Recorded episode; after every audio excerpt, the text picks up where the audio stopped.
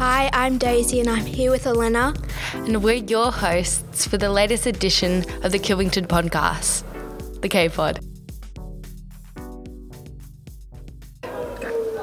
The first segment of today's K Pod is about two year 12s discussing their experience with the French Model United Nations. So last week, Ali and I, along with two other French students from our 3 4 French class, Tron and Vishnu, um, were lucky enough to go into the city to Victoria Parliament to um, participate in a French Model UN, um, in which we represented uh, a French speaking country. We represented the Central African Republic, along with 22 other schools who each represented a different French speaking nation. So um, basically, we had to write position statements and form amendments on the issue of refugees and the humanitarian crisis. So it was a real challenge to kind of have to spend a full day speaking solely French, um, not even having the chance to flick into English for a little bit like we can do in French class. Um, yeah, they were pretty strict about having to um, speak in French, yeah. no matter what you, no matter what you were saying. Yeah, definitely. I think um, it was definitely a challenge, but I really appreciated being able to spend the day listening to other people speak French and um, feeling confident that I was able to understand a lot of it, which I really enjoyed. Um, for me, I think a challenge was actually interacting with the other students because it's a lot harder when you don't know them and you get worried that their French is going to be a lot better than yours. And yeah, definitely. I think it was a really great opportunity to kind of see. Um, what level other schools were at with their French speaking, kind of um, see where other people are doing well in their speaking, where I can improve, you know, com- like comparing myself to other students and being yeah. able to see, you know, that's what I that's what I kind of want to aim for. Yeah, and at the end of the day, they're the people that we're going up against yeah. our exams. Yeah, so definitely. it was really nice to see where everyone else was at. Yeah, yeah. Um, and not only um, with the other students, it was really good. They had some guest speakers at the start of the UN as well who were talking about kind of their experience um, working in Africa, in French speaking countries, the kind of work they do with refugees and um, people living in poverty, and I think that was it was really interesting yeah, to I kind of find that, out. Yeah, I found yeah, that really really interesting. Really stories. enjoyed that. Um, also, really enjoyed that that was all done in French as well, um, and that was learnt that I could like expand my vocabulary that far, which I didn't think I could do, Definitely. which was something I really enjoyed. Yeah, it was amazing how much we kind of understood on the day once we got there. It was a real, it was a bit worrying beforehand, thinking, wow, like I'm going to have to do this. I'm going to have to, you know, listen and speak in French second language. But it was, it was really amazing how much we were able to understand and able to contribute once we got there. Yeah, yeah, it was really good, and the fact that um, our team was able to get our um, amendment put forward as well, which was really nice. I got voted in, and that we were able to raise questions throughout the day. I think was really nice that we could actually contribute and not just sit in the back like, oh my god, like don't know what's going Definitely. on. yeah, um, I think it was really great not only for those who are confident with speaking, but also kind of want to get more involved in their learning a second language um, because there was a lot of work that went on before the actual UN summit. Yeah. Um, in writing our position statements, kind of doing research on um, the situation of our particular countries, and a lot of written work and more behind the scenes style work that went in not only you know on the day when yeah. you had to stand up and speak in front of other people so definitely if you're not so much a confident person it's good to go go to um, the model UN and sit and listen to other people and how they can um, you know their skills with speaking speaking French, but also be able to contribute in your own way in the written work that goes in beforehand. Yeah, yeah, I completely agree. I think the written component really beneficial for those not necessarily who can't speak but just not as confident. Um, for me, I think. Um, if I was to do it again in the future, I would probably put a little more effort into being a bit more prepared before we get to the day. Like we were definitely we were adequately prepared, but we could have had a little bit more to back us up so we could contribute a little bit more.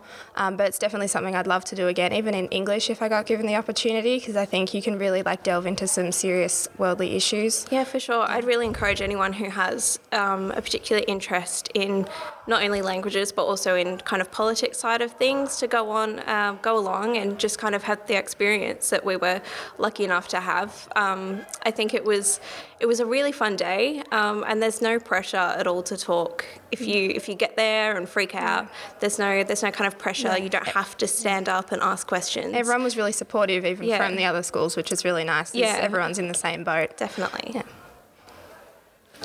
Our next segment is from Maddie in Year 9, who interviewed Mr. Buston and they talked about the upcoming event, the K24.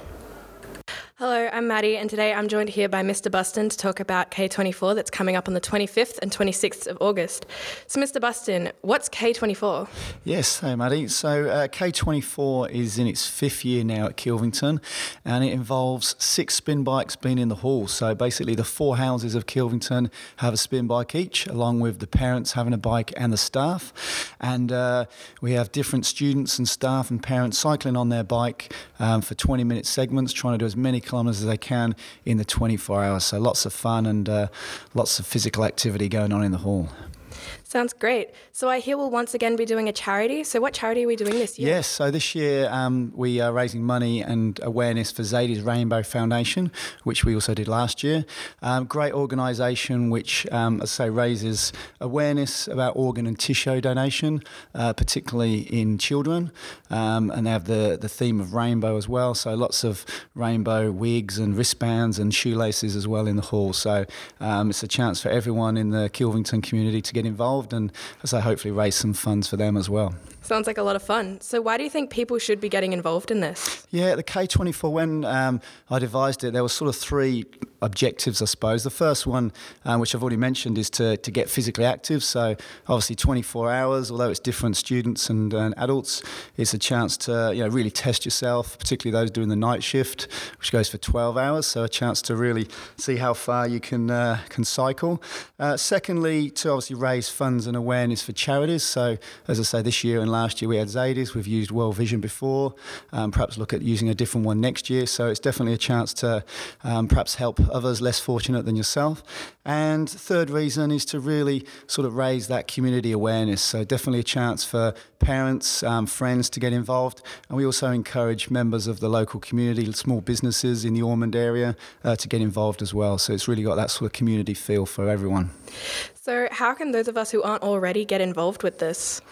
Um, so yeah, there's different ways. For as far as students, the um, entries close on Wednesday, so still a few days for any student wanting to ride on the bike to get involved. Uh, but also parents, um, definitely loads of ways parents can get involved. Certainly get on the parent bike. Um, certainly don't need to be a good cyclist or anything. It's just a chance to to meet different parents and uh, to get involved with the school. If that's definitely not something for you, then it might be perhaps baking some cakes or coming along to the parent stall and helping out that way. Um, or just simply just coming along and, and showing your support. So um, definitely it's advertised through Facebook and uh, on the website, so people can follow the links there to, to try and get involved.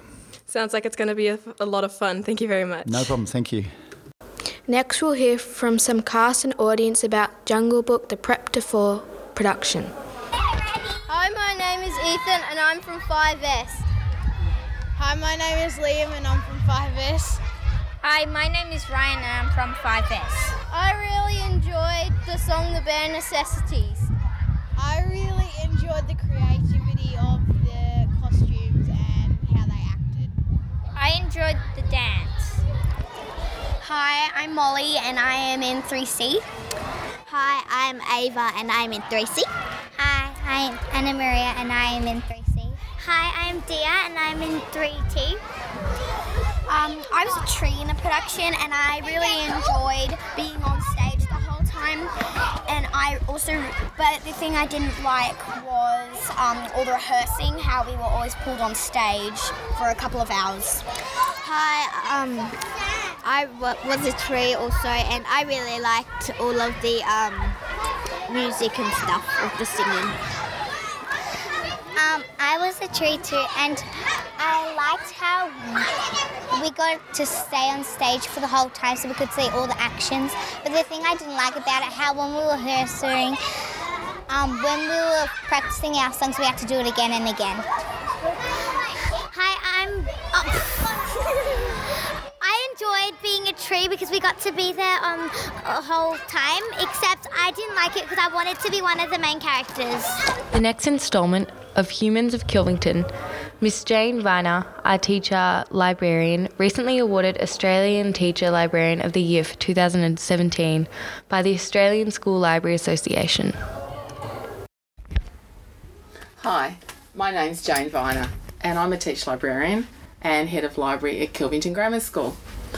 A typical day for me includes roll call with my LBU 7, which is Lower Burman 7, research and reading classes with ELC through to VCE, geography with Year 8, and on Mondays, sport with Year 7. And at the moment, we're doing tennis. The best thing about my job is the students and the diversity and the variety of the day. You might not know that I love cooking for my family, love to travel. I'm a passionate geographer, with coasts being my speciality. But our two Great Danes, Tammy and Holly, and the cat called Bobby, rules all of us. Next we hear from is students experienced at the live broadcast of Q&A program. Okay, so last Monday, uh, Miss Labar and Miss Whitfield organised a group of Year 12 and Year 11 students, um, which consisted of some school leaders, students studying media, um, English, etc., etc. And we all attended the Q and A student special. Uh, Q&A is an ABC program on every Monday night and they talk about political issues with varying panels consisting of um, normally some politicians and some other members of the community. This is the first time that the program had done an exclusively high school student based um, audience and panel, which was really which was really great to be a part of. It was really interesting. Panel consisted of four high school students. Um, who represented different sort of, I guess, what would you call them, Ryan? Like denominations. Yeah, Kind of, yeah. yeah. And two politicians. We had Catherine King, the Shadow Minister for Health. Yeah, she's from Labor, I believe. I think And so. Yeah. The other man's name was what was? Josh Frydenberg. Josh Frydenberg, and he was from Lib- he was a Liberal. Yeah, member. and he's the Minister for the Environment or something along those lines. Yeah, yeah. Um, so yeah, so basically how it works is um, there's no script for the show. It's um, all the questions um, come from the audience. So before the show, we were briefed um, on how it would run. So they picked out the students that would be asking questions. So beforehand, um, a lot of students could uh, send in um, questions that they wanted to ask, and then the uh, Q and A staff would kind of handpick um, those questions. Mm. Um, so yeah, we didn't get to hear them beforehand. They came up as we went, we went along, but they were really interesting. So what was the first one like? Um, the first two questions they focused on increasing youth engagement in politics, and that Mm, was really yeah. interesting. Both of those questions came from Melbourne High students, I believe, and I whilst this whilst the question of increasing youth engagement in political activity isn't something that was a pertinent point to me, I found it really interesting the way that they they related it back to the stereotype of our generation being very disengaged, very just not aware, not caring about politics. And they they related that to the fact that there are students that do care and they posed the question of whether we should perhaps um, lower the voting age to 16. Yeah, it led quite nicely into Yeah, that. it did. Yeah, I remember um, one of the students on the panel. He was quite strongly for it. He thought there should Oh, be more education, Mm. um, like about economics and stuff like that, Yeah. Um, and government, so people have more of an idea, and they're not just going kind of aimlessly into it when they Mm. when they turn eighteen. Yeah. but the unanimous decision with that was to probably keep it Yeah, keep it. 18. Some of the other um, key issues that they covered, there was an interesting question about the environment and the newly approved uh, coal mines in Queensland and how that's going to affect the. Great Barrier Reef. One of the panelists, Aretha Brown, who's the ex Prime Minister of the Youth Aboriginal Committee or Mm, something yeah. like that, um, she added some valid points about how that affects Indigenous communities as well as the environment. What did you think about Because, or did you think? Did she think that it affected positively or negatively? Oh, definitely negatively. Yeah. Apart from Josh Frydenberg, ironically, the minister Mm. for um, the environment for the Liberal government, everyone was fairly unanimous in the way that it's going to be detrimental to the Great Barrier Reef and the students. I mean, just based on the students' reactions Yeah. in the audience, we were all fairly. Um, Against his yeah, opinion, you reckon? all Yeah. fairly against his opinion and his answer. Personally, I found it very dissatisfying, very much, very much a politician's answer. Yeah, no, it was interesting to see Mm. kind of the discourse between the Labor member and the Liberal Yeah. member. Yeah, definitely. I found that the Liberal member was quite defensive most of the time. Definitely. Um, whereas the Very well from- spoken though. Yeah, very like. Of course, they're both very well spoken. Um, Mm. But the uh, lady from the from Labor was very aggressive. Yeah.